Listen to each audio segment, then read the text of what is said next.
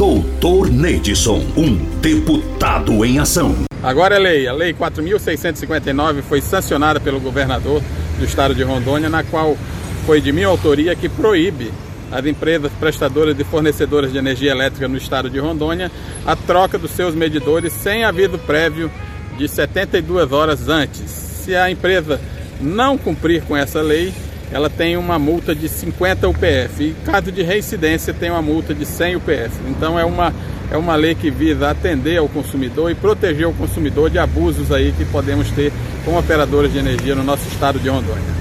Doutor Neidson, um deputado em ação.